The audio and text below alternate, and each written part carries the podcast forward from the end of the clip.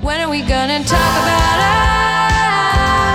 When are we gonna come together and clean up what we left? Do you wanna talk about it?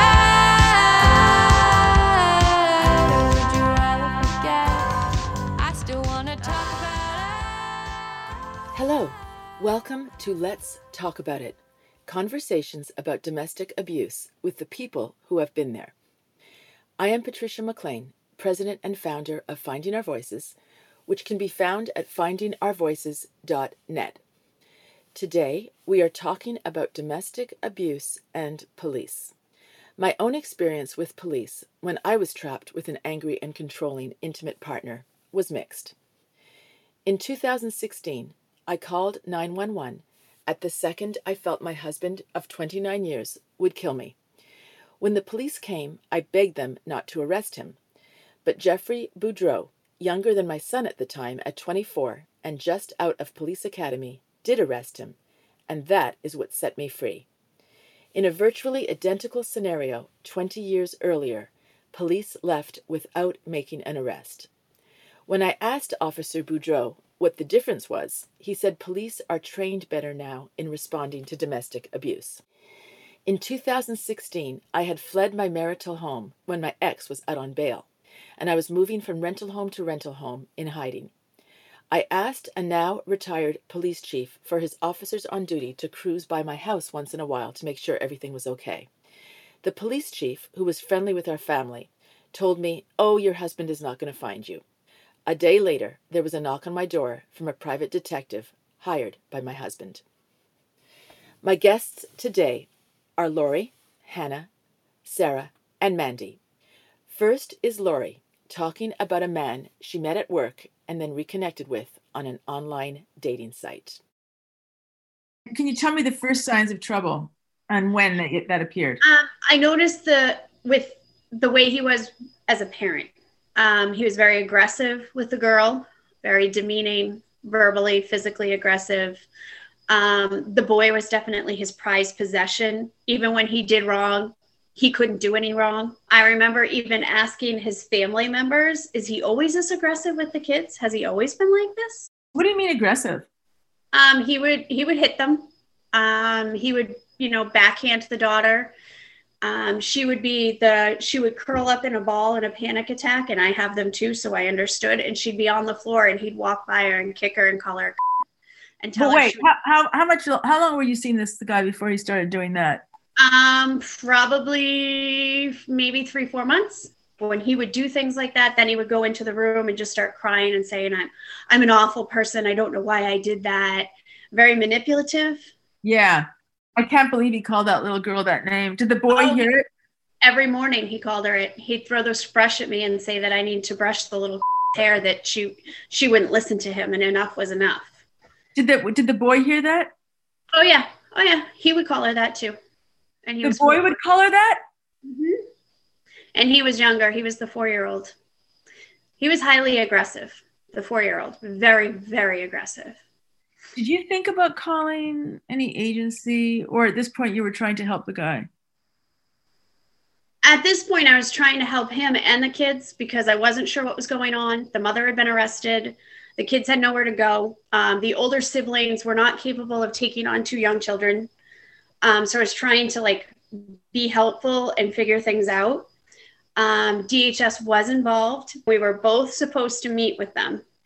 And that is when he went to the local bar and got completely drunk. And I, he had to have been on something else. Came into the house and started smashing his head on things, blood everywhere. Um, knocked me flying a few times. I ended up calling 911 because he kept saying, you know, I just want to die. It took four officers. They tased him twice in order to get him out of the house and into the hospital. And he- the kids at this point hadn't even picked up at daycare. When we got to the hospital, um, DHS was contacting me. So I had to call them. And his mother and father were both standing behind me to make sure that I lied and said exactly what they wanted me to say. Was he living with you in your house or were you living with him in his house or were you at separate houses at this point? Um, at that point, he had moved in here because he had gotten the emergency custody of the kids, and he was literally in this very, very small studio apartment that had no room for the kids. Okay. So let's kind of move toward to the, the I want to really, really talk today about how the system what the system did in reaction to, to his uh, criminal behavior. So could you tell me about how his behavior to you came to the attention of the police or courts? Um, it escalated to the point where I knew that I had to try and find my way out. I had to play the part until I could find my my exit. The abuse and everything was escalating. The way he was with the kids, the way he was with me. Um, he was hospitalized with severe bipolar, with um, severe severe mania, where he would black out. Um, they ended up releasing him and putting him in outpatient. I begged them to keep him in inpatient. They sent him home on 15 different medications. Um, I was trying to keep it all organized. I don't know as though he was taking them. You know, I put the pill container together. That's all I could do between work and taking care of the kids and everything else. I couldn't also babysit him. I had contacted the police and I had asked for an escort um, to pick the kids up from their mothers because I could see in him that he was already escalating and it wasn't going to be pretty when we got there. So I reached out with him on the speakerphone in the car asking, and the officer refused to go. He said, No, it'll just make things worse with the kids. I said, You're not listening to me. I'm asking for your help and you won't go. And he goes, Nope. And he hung up on me. What? Yep. So when we got there, um, it escalated fast, very, very fast. And my focus, I almost had like tunnel vision, was my focus was on those kids. Um, the little girl had dropped to the ground, and I, you know, was holding her. Little boy was still running around frantic. Um, he had escalated so bad that he was throwing things at the mother. He assaulted her. He spit on her. He broke the front door. So then what, what did you do? So she called 911, um, and the same two officers that refused to come with me appeared. Um, I wasn't very nice to them at all. Um, they kept screaming at me to get the kids out of there. I couldn't get the kids, I couldn't get them buckled into their seats. I couldn't get them to stay in the car. Why is be it up to you to get the kids out of there? Why aren't they, they didn't help to get the kids out of there? Nope. Nope. They never helped me at all. There was five officers, four to five officers trying to subdue him and arrest him. And when he becomes violent, he's all over the place. So they even called in another officer who was like the biggest, heaviest officer on the force to try and manhandle him. Well, So I, was- I just want to ask you a question here. Mm-hmm. They know that he's living with you, right? Yes. So it takes five officers to subdue him when he gets violent. Are they concerned about what you are going through in the house with this individual? No, they could have cared less. They never even asked me. They never offered to help me with the children. But I, never- I don't understand why they wouldn't say to you, "This is a violent uh, man. Are you living with him? You know, do you need some help? Here's the here's the card of a domestic abuse agency." Nope, nope. The officers that showed up were very hostile, um, very rude. I had already had an incident with one of them, so he was very nasty with me as soon as he saw me. And here you are, so much in so much turmoil and trauma, and and this is they're not getting any kind of comfort or support from No. with you. No, they didn't even come over to me. They didn't ask me if I was okay.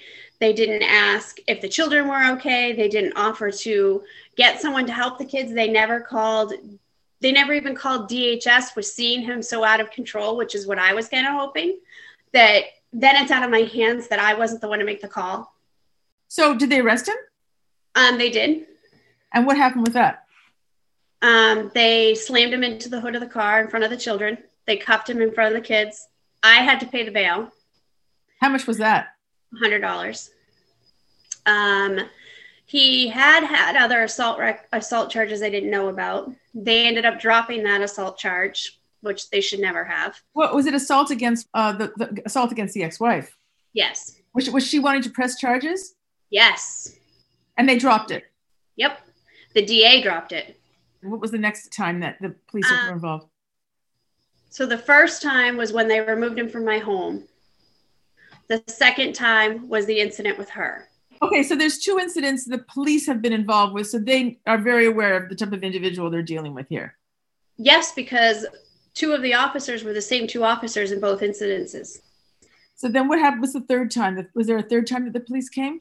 The third time was when I ended up, he was messaging me from work, and I had decided that I wanted to go to Lake Al Anon. I needed support in some way, and it was also going to get me out of the house. Um, he refused to allow me to go. He had to go with me.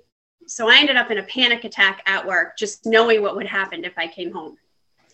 Um, I they work um, was good. She calmed me down. I drove straight to the ER. Um, the ER didn't even know what to do with me. They just kept wanting to let me go, and they just kept saying, "Well, we can't. Ha- you can't stay here." And I'm like, "Well, I can't go home. What do you want me to do?" So they ended up calling Maine Behavioral Health.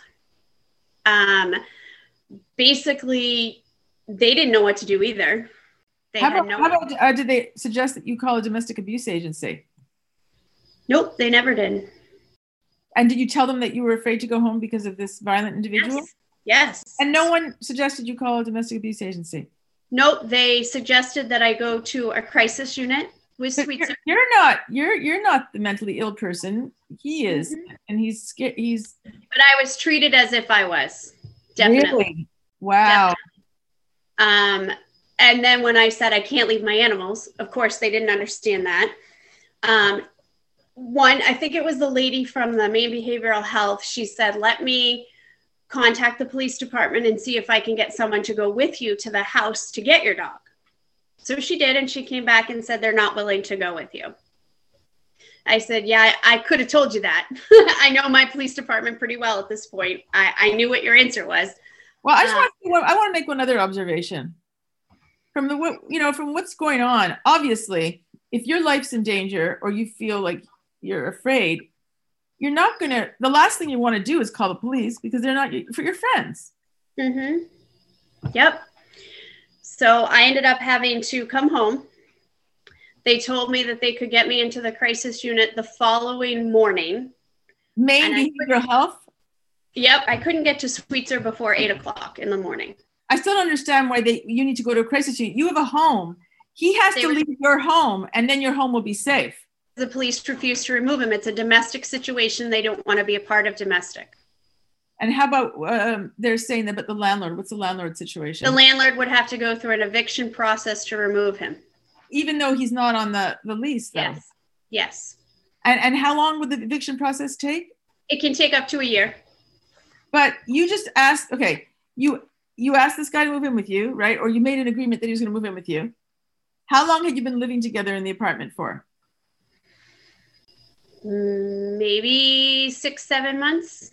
So that gives him the right of staying there and uh, eviction taking a year after you you've invited him into your house. That's that's what happens.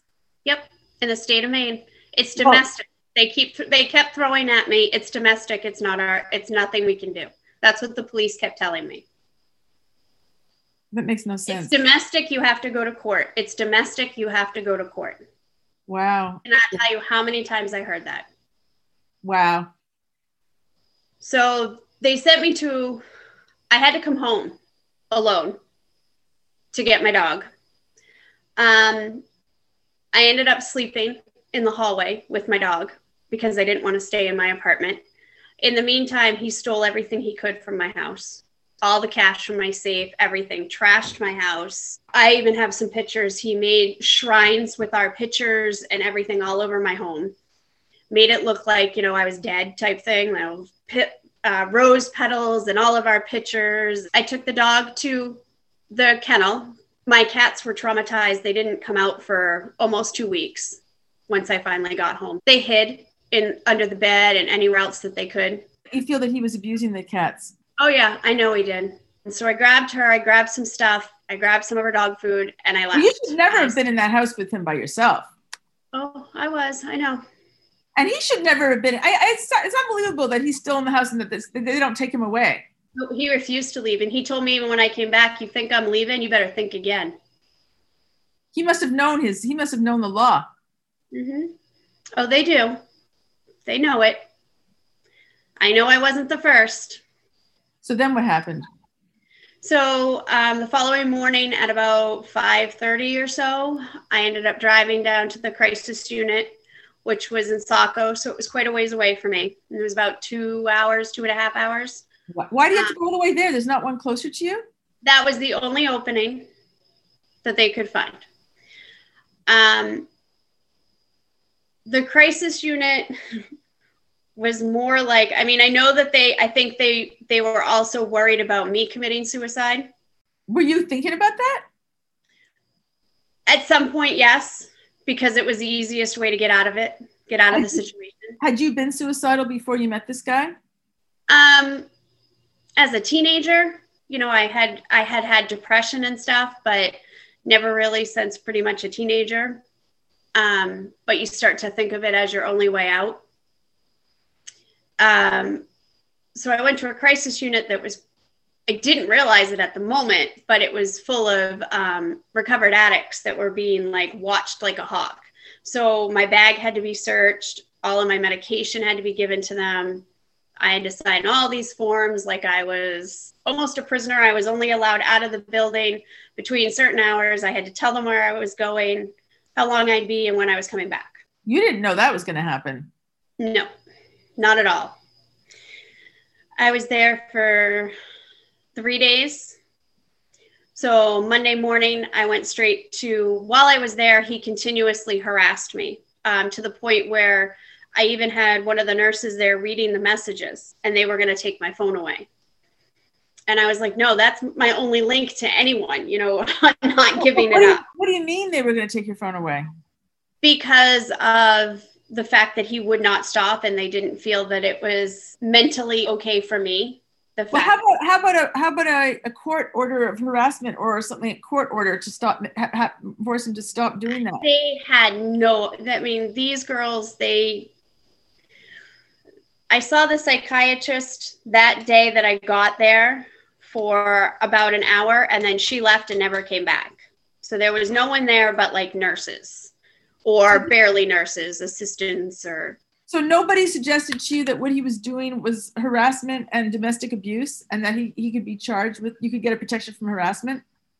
um nope no there's this wonderful app that i never ever knew existed that he downloaded into his phone so that I blocked his number, his mom's number, everybody's number. But when he put this app into his phone, he could call me and it would give me all these different phone numbers. And every time he blocked one, every time he called, it was a different number. I ended up going back and counting it. It was like 72 different phone numbers. Oh my God.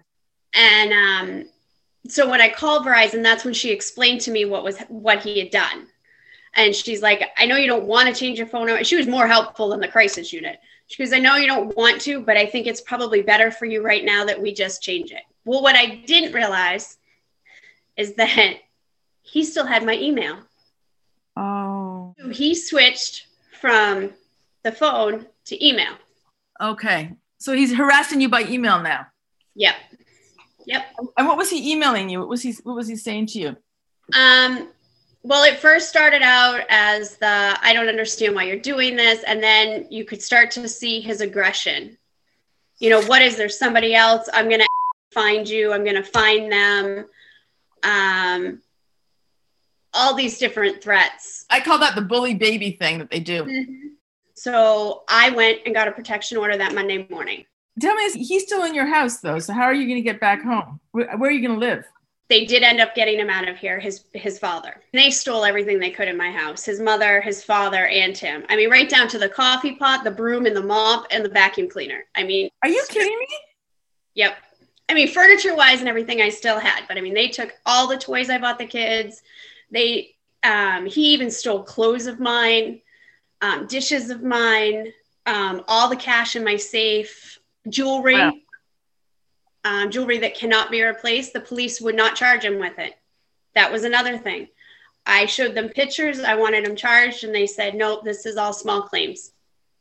So they would not charge him with theft. Nope, nope.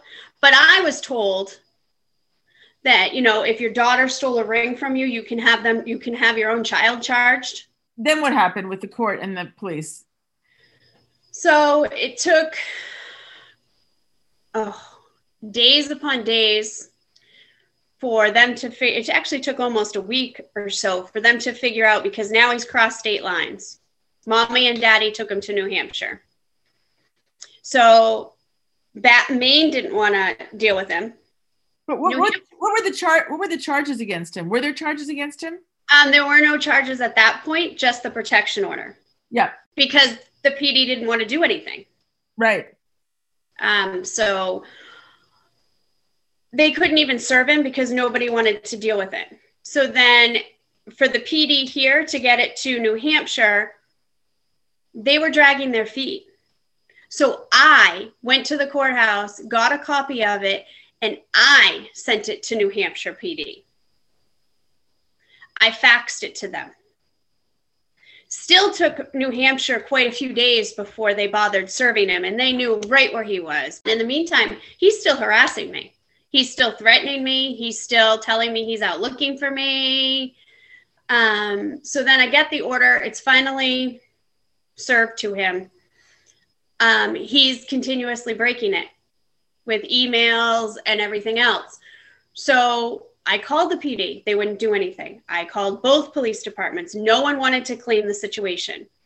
Um, they fought amongst themselves for a long time. I ended up in the police department here and because I had had enough and my phone was blowing up and I couldn't take it anymore. So I'm sitting in the police department. I got tw- between 22 and 32 emails sitting there with an officer and I'm reading them to him. And he says, Let me reach out to him and tell him he needs to stop. So then he emails him and tells him that he needs to stop. And I know how it's written because in the meantime, my abuser sends me a copy of the email and says, You think this is going to work? And the officer looked at me and said, Do you really, come on, do you really think he's out looking for you? I think you're making this into a lot more than you need to right now. I had numerous problems with the way that the police spoke to me. They were nasty to me. They treated me like I was the one causing the problem. Um, they even told me to stop contacting them. Um, the New Hampshire PD was just as bad. Um, there was one officer in New Hampshire that was excellent. And then when I needed him arrested, that officer unfortunately was out on medical leave. I was like, oh, I figures. Um, my abuser even said, they've taken the kids away. I'm sitting in the driveway. I know you're going to have me arrested. Send them here. Go ahead and send them. But nobody would go. So what, what can I do? he was finally arrested and charged with the protection from abuse. Um, he spent two to three nights in jail. Um, they, I think they kept him a little bit longer at one point. Um, he was released and told that he had to stay. He, he couldn't have anything as far as a speeding ticket for up to a year. And if he did, he was going to jail for five years, no matter what. Really? So let me tell you what, he stayed good for one year and four days and was arrested for another assault and battery in New Hampshire. He knows just how to play the game. Did you ever see him again after that? Um, I had seen him a few times in the area because, of course, he had to bring the kids here to his ex. So I knew. And that's what I kept telling the officer. You're telling me, come on. He has to bring his kids to visitation. It's two streets away from me. She's already got an assault charge on him. Oh, when we when I went for the protection order, the two uh, so you you get the emergency one and then you have to go back in two weeks. Um, his ex went with me because she herself had a protection order on him. So he was continuously violating both of ours. Um, they wouldn't really do anything. They put emergency orders. He violated it in the courtroom with witnesses. But because the courtrooms don't have verbal on it, it's only a camera, there's no voice. They didn't hear him. So they couldn't charge him. There's no audio in the courtroom. It's just a camera. Yep. And the, in that courtroom, it was only a camera. Are you afraid of this man still? Yes. Yep. I still, when I walk the dog at night, I still carry my gun. Do you Um, think that they take domestic violence seriously in Maine? No, it's a joke. I know quite a few people that died after my incident, and I know that they had been in abusive situations, and then there were murder suicides popping up left and right. And one of them was a girl that I knew in Bowdoinham, right down the street from where my horses were. And her 10 year old son found her.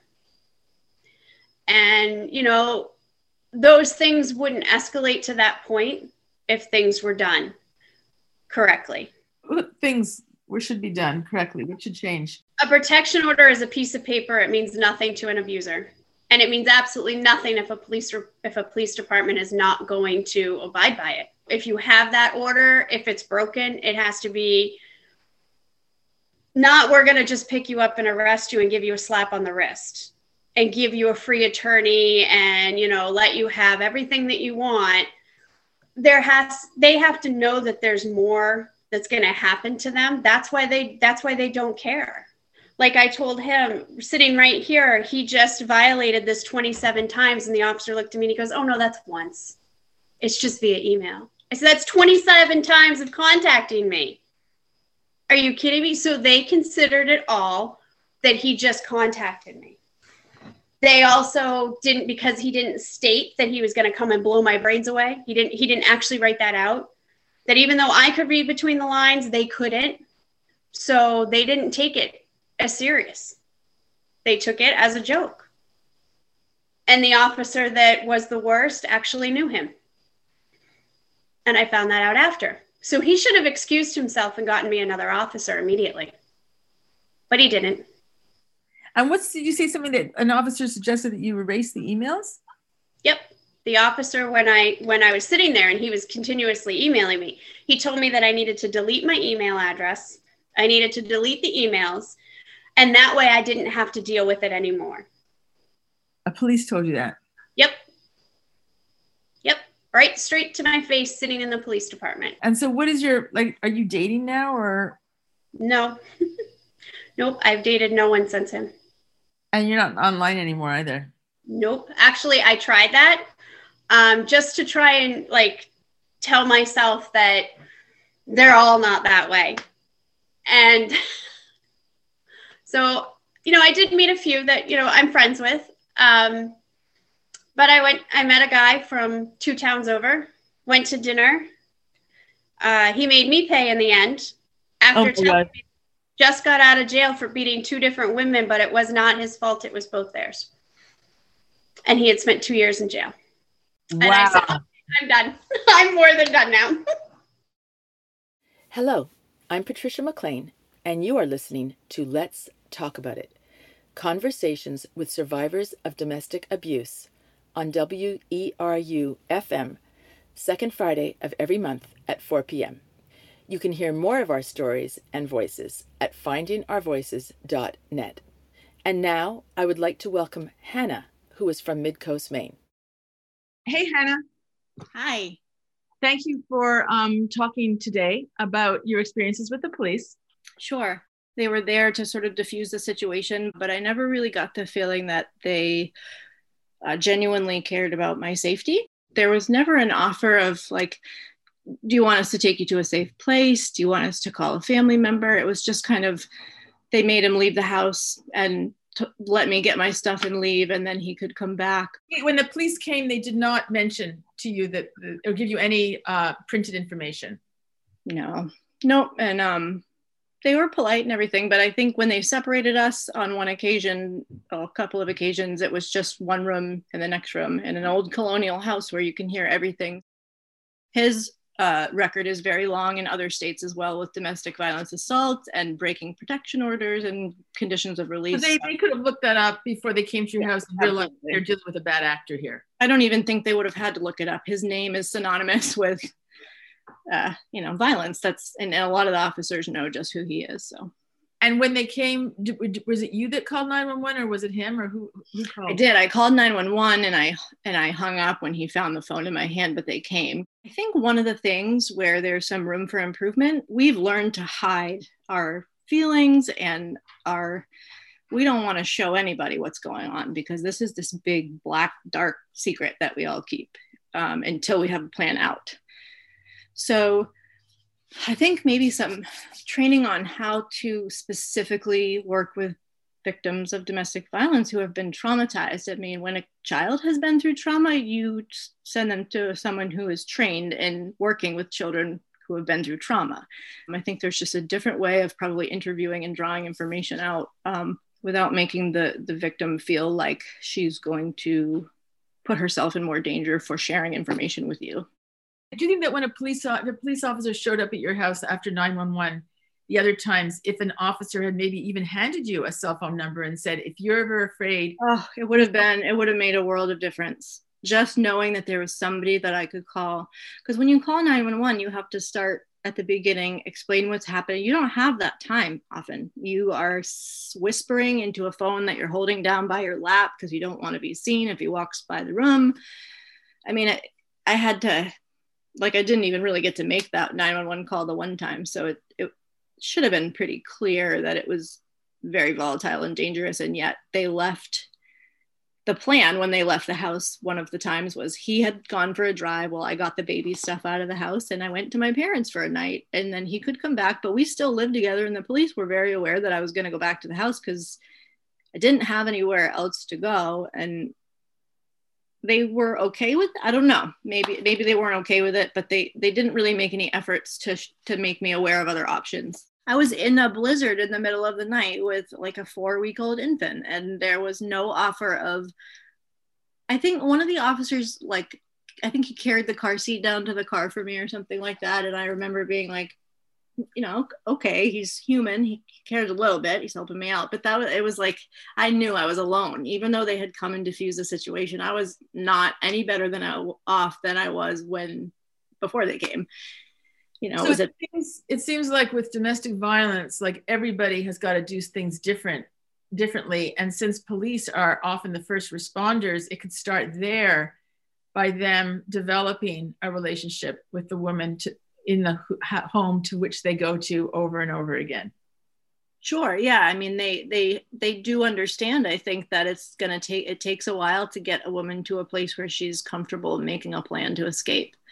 Some women have been in it for so many couple decades. I mean, it's a very dangerous thing. And statistically, I knew that. And um, the police know that. And so I'm not sure why victims are often getting the feeling like that's okay for them to stay in that relationship. There's no push to get us out. That is, I think, a big part of the problem. So basically, you're saying also that when the police come, maybe they can just sort of let the woman know, you know, there is a, another way, there is there is help out there, that kind of thing. Yeah, even if they were to, you know, connect me with another victim of domestic violence, even if it wasn't somebody who could give me a place to stay, if I could have just had somebody who was a little farther along in the process.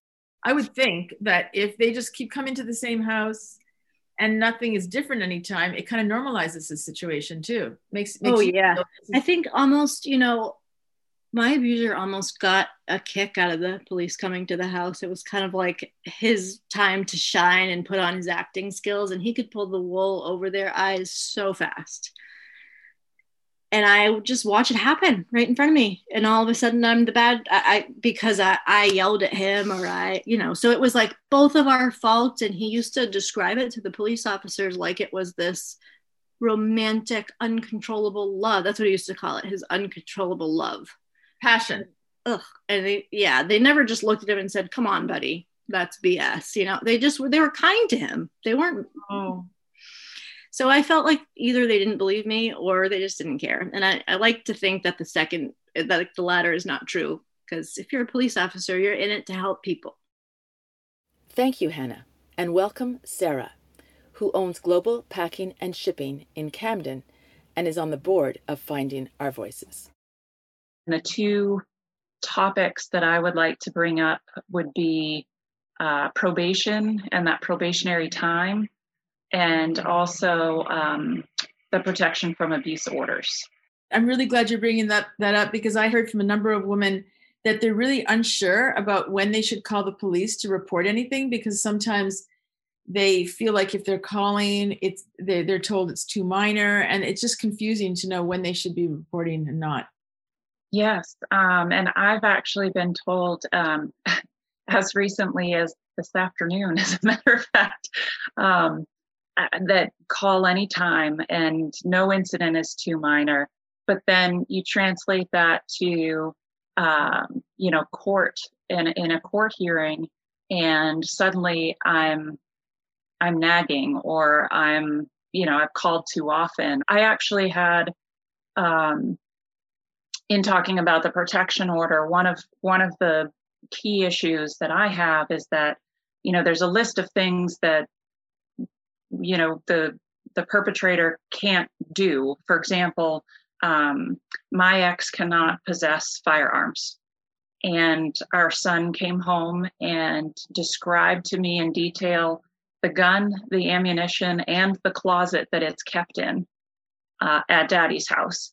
And um, I immediately called um, and spoke to the, the domestic violence officer. And um, he said, unfortunately, I can't get a search warrant based on the word of a four year old, and we can't just show up and look. And so, um, if if you can't, you can tell him he can't have a firearm, but you can't enforce it. That makes no sense. And I remember when I was in my relationship too, out of it, but I was just really worried because he had a lot of guns around the house, and Yes. I was worried that he still had guns in the house, and I wanted them to go and check, like a spot check. Yes. And there has to be cause, like you can't just go and check. I don't understand that. That doesn't make sense to me. If someone has a PFA against them, and one of the provisions is no guns, why can't you just maybe a minimum amount of times, like not every week, but maybe some, you know, some ability to to to, or, to ask for that. If you're nervous, if the, the same officer were following my ex in a vehicle down the road and my ex reached for the radio and swerved a little bit, he'd pull him over and see if he was drinking. Mhm. Well, I'm telling you that my son saw a gun a- and touched it at his father's house. And no, it would be a violation of his rights. Well, my life is in jeopardy. it has been known for uh, perpetrators, by the way, to kill their children. Yep. Yep. He gets our son unsupervised now. And that's Uh, interesting. You're, you, who wants your son in a home where there's a gun in the house and when he's not even supposed to be having one? Right. Yep. Um, and so, you know, I- I have mixed feelings about the protection order anyway. It's, um, you know, it's just a piece of paper. It doesn't protect you. Well, it does when I go to court for custody issues and I have a six year protection order that speaks to the judge, that allows the judge to know that that there are safety concerns there. So I I do feel like they have a place, they do have a purpose, um, but there's some lack of consistency there. Um, and again, where law enforcement can enforce the protection order, uh, gosh, the officer that I've been dealing with the last couple of weeks, because I've had some um, some issues, some incidences with my ex that I feel are absolute violations of the protection order that um, uh, you know I can prove with uh, eyewitnesses as well as photos and, and videos. Um, and I called the police, and you know he was kind of shocked when I uh, the officer was a, a bit shocked when I told him, you know, this isn't the first time. Um, he's tried to run me off the road. He's you know hidden in the woods with his lights off on his vehicle and he was like well i don't i don't know about any of that did you ever call and i said no because th- there's there's just some gray area of what do i call who do i call? The other piece uh, i was talking about was uh, probation. So um, my ex was arrested uh, for domestic violence stalking and was under probation for uh, one year.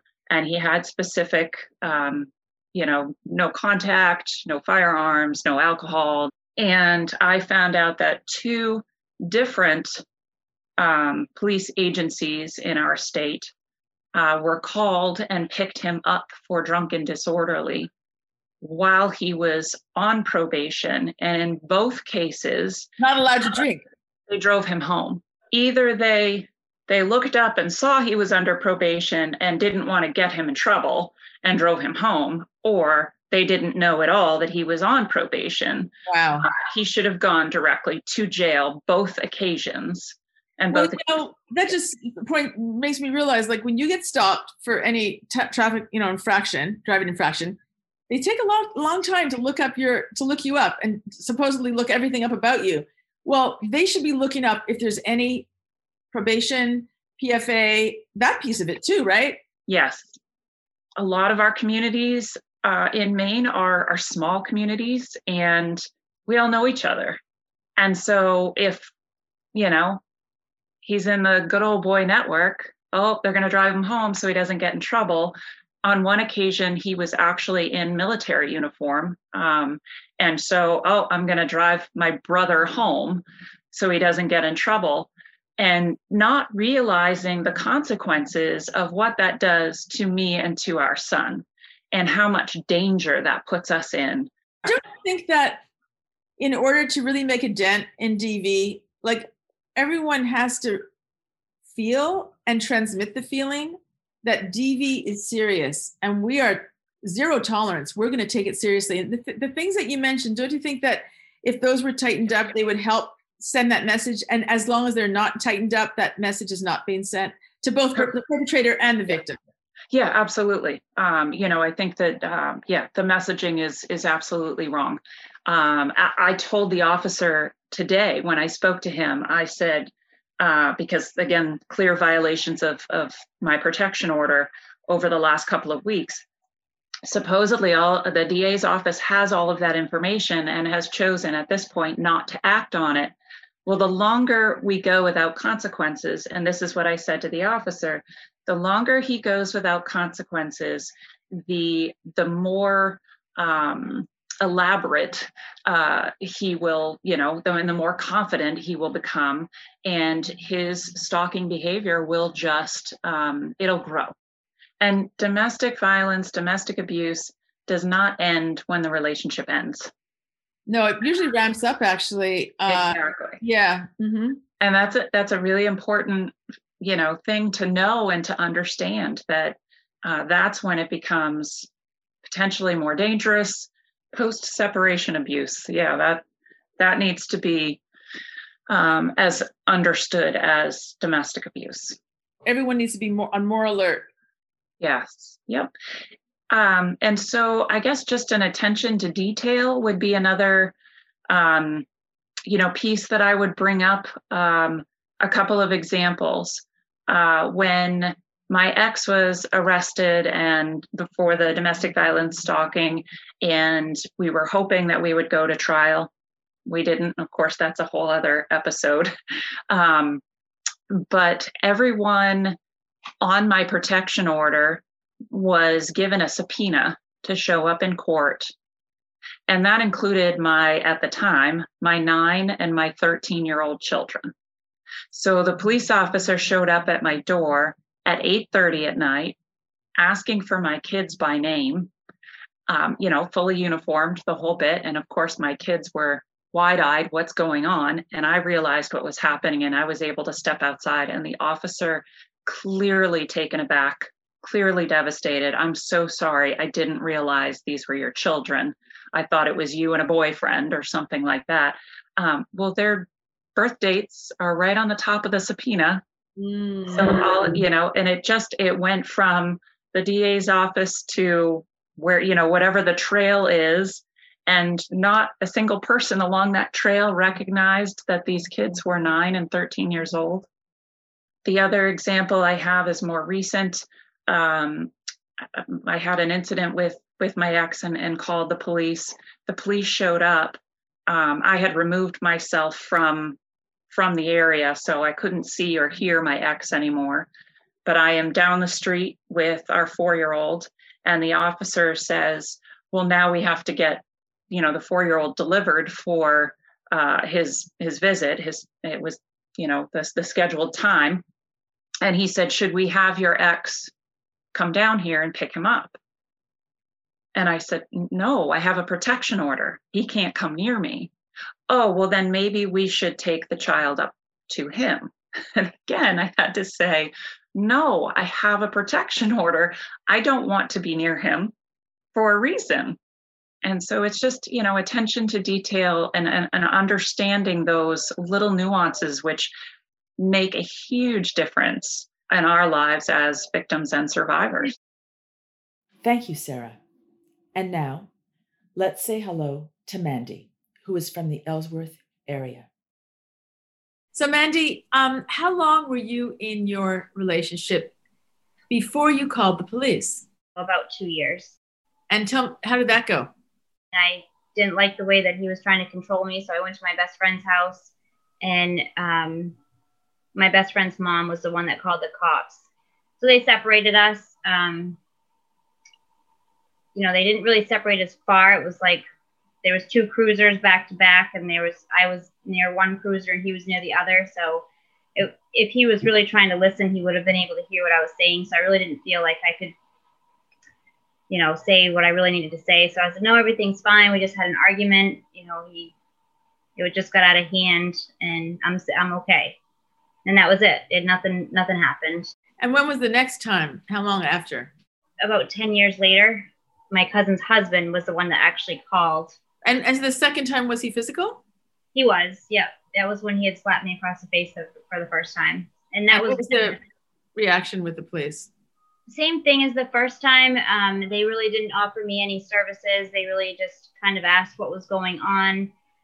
I didn't say anything that was truthful. I completely lied to them. Um, I just I felt like I wasn't in a safe spot to be able to say really what happened. I was probably six to eight feet away from him, so even you know if I would have whispered, he would have known I would say it, saying something that I you know quote quote shouldn't have. And then let's go to the next time that police were called. it was when my son called. Um, we had a safe word, and it, the physical abuse really happened pretty quickly. Uh, You know, it got worse and worse pretty quickly after that. Um, my and I just said the safe word as he was choking me, and my son was downstairs. He ran to his friend's house across the street or next door, um, called the cops, and when you know he snuck back in, so he his, his dad didn't know he left. Um, so when he got back, it the cops showed up and I pretended like I didn't know anything. I was like, he's like, why are the cops here? I was like, I have no idea. Why, why would the cops to be here? Um, but this time the officer, there was a couple of officers. One stayed inside and talked to him. The other one went outside with me. Um, So there was more separation. yeah, there was more separation that time. Yeah, we were, you know, one was outside, I was outside, he was inside. Um, but nothing, the service, no services were offered, no, um, no out, I guess. I just felt like if I say what really happened, I really didn't have any reassurance that he would be separated from me to be able to keep me safe. I felt like he would probably, if at, at most, he would go to jail, get bailed out. You didn't Yeah. know. No one told you what was going to happen. The police didn't tell you what the step, what would happen, what if you if you told them what what really went Yeah. on. No, and at that time I'd done a lot of research and realized that basically the most that would happen is he would get arrested and given a bail. He wouldn't be held. You know, if he had the money, he could bail himself out, and that would just cause more um, frustration on him. And yeah, he would have no matter. We live in a small town. He would have found me, and it, it just would have made it worse for me. So I kept it quiet. So isn't it interesting that the first time there was he just made you feel unsafe, no nothing, nothing physical. The second time he slapped you in the face, and the third time he strangled you. Yeah. And then the next time after that was um, when I actually filed for the PFA for the first time. Um, it was life threatening. The abuse was life threatening. Um, and I just had enough at that point. It had gone on for so long that I just felt like um, my kids were, my two older kids were older. So they were really bugging, you know, not bugging, but begging me to leave to be able to um, just feel safe. They didn't feel safe. They didn't feel like they would get hurt, but they were scared of what he would do to me. And so I just I felt like I had to do something to make them feel safe. So I went with a PFA, got hooked up with um, the next step. Um, Did the police c- connect you with Next Step? no, the police did not. I was actually called by a victim's advocate from the DA's office, and they were the so in none of the in any of the times that the police came to your house, did they ever give you a card or connect you with Next Step? Not that I can remember. No, And so they didn't connect you with any services that you can remember. no, no, not So that I this can recall. time, the victim did they arrest him this this fourth time that he was arrested? They didn't arrest him because I didn't want to press charges. I was scared that if I pressed charges, it would make it worse for me. I just wanted out. I wanted to be able to have the police officer there so that I could gather up just a few belongings of mine and the kids and leave safely. So the in this case, the the police didn't see any marks on you, or they didn't. Um, no, he he was pretty good at not showing marks, and if I did have a mark, I would hide it. Do you think the police could have said anything to you on that visit that would have gotten you to tell them what was really going on? I think the only thing that really would have helped me is if I knew that he would go to jail without bail, at least overnight, so that I could collect my thoughts, um, so that I could figure out where I was going to go and stay out of the area. Um, yeah, because they would always say, no matter if I went to, you know, the police officer, the judge, lawyers, everybody, well, just get a PFA. Okay, you know, the PFA is just a piece of paper. You know, yeah, he can get into trouble if he violates that PFA, but what's going to say he can't get to me before you guys can save me? You know, so I just, I So never, You don't, you I don't think they're very. You don't think they're very valuable protection from abuse orders. I don't, I don't at all. I feel like they really, they'll end up aggravating the abuser more and almost, almost antagonize them to do more. So, So- I, so- I never. So you would just as soon do away with them.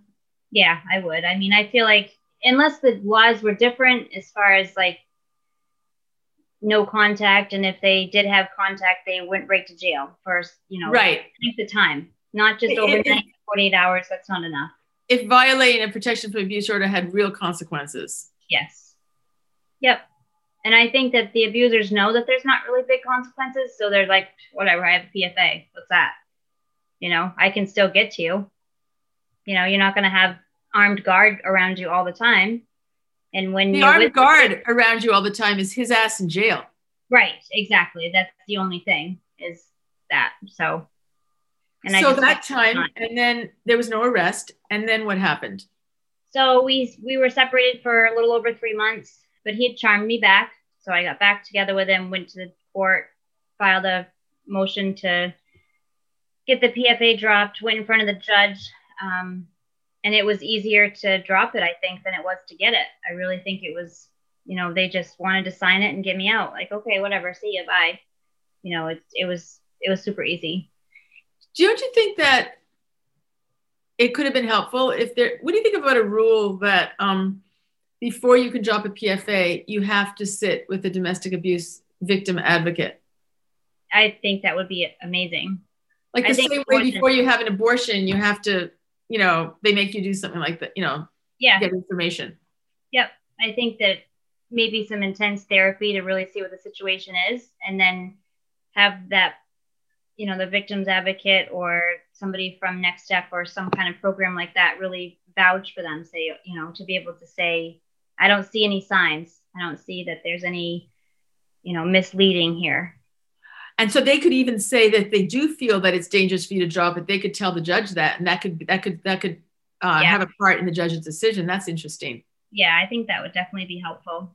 Yep. And, and so tell us about the next time the, the next arrest, the next time the police were involved. the next time was the last time and the worst time. Um, But before you say that, the police had already been to your house many times by now. Oh yeah, I mean, I had skipped over probably a few of them that I don't really remember. There was a so lot each of time they came, when they had been there before, was anything different? Did they did they act different as far as this is a house where we're coming to over and over again? We've got to do something different this time, or was it always the same? it was always pretty much the same, but towards me, I felt less support each time. I felt like they were like I was they were I was bothering them. I was wasting their time.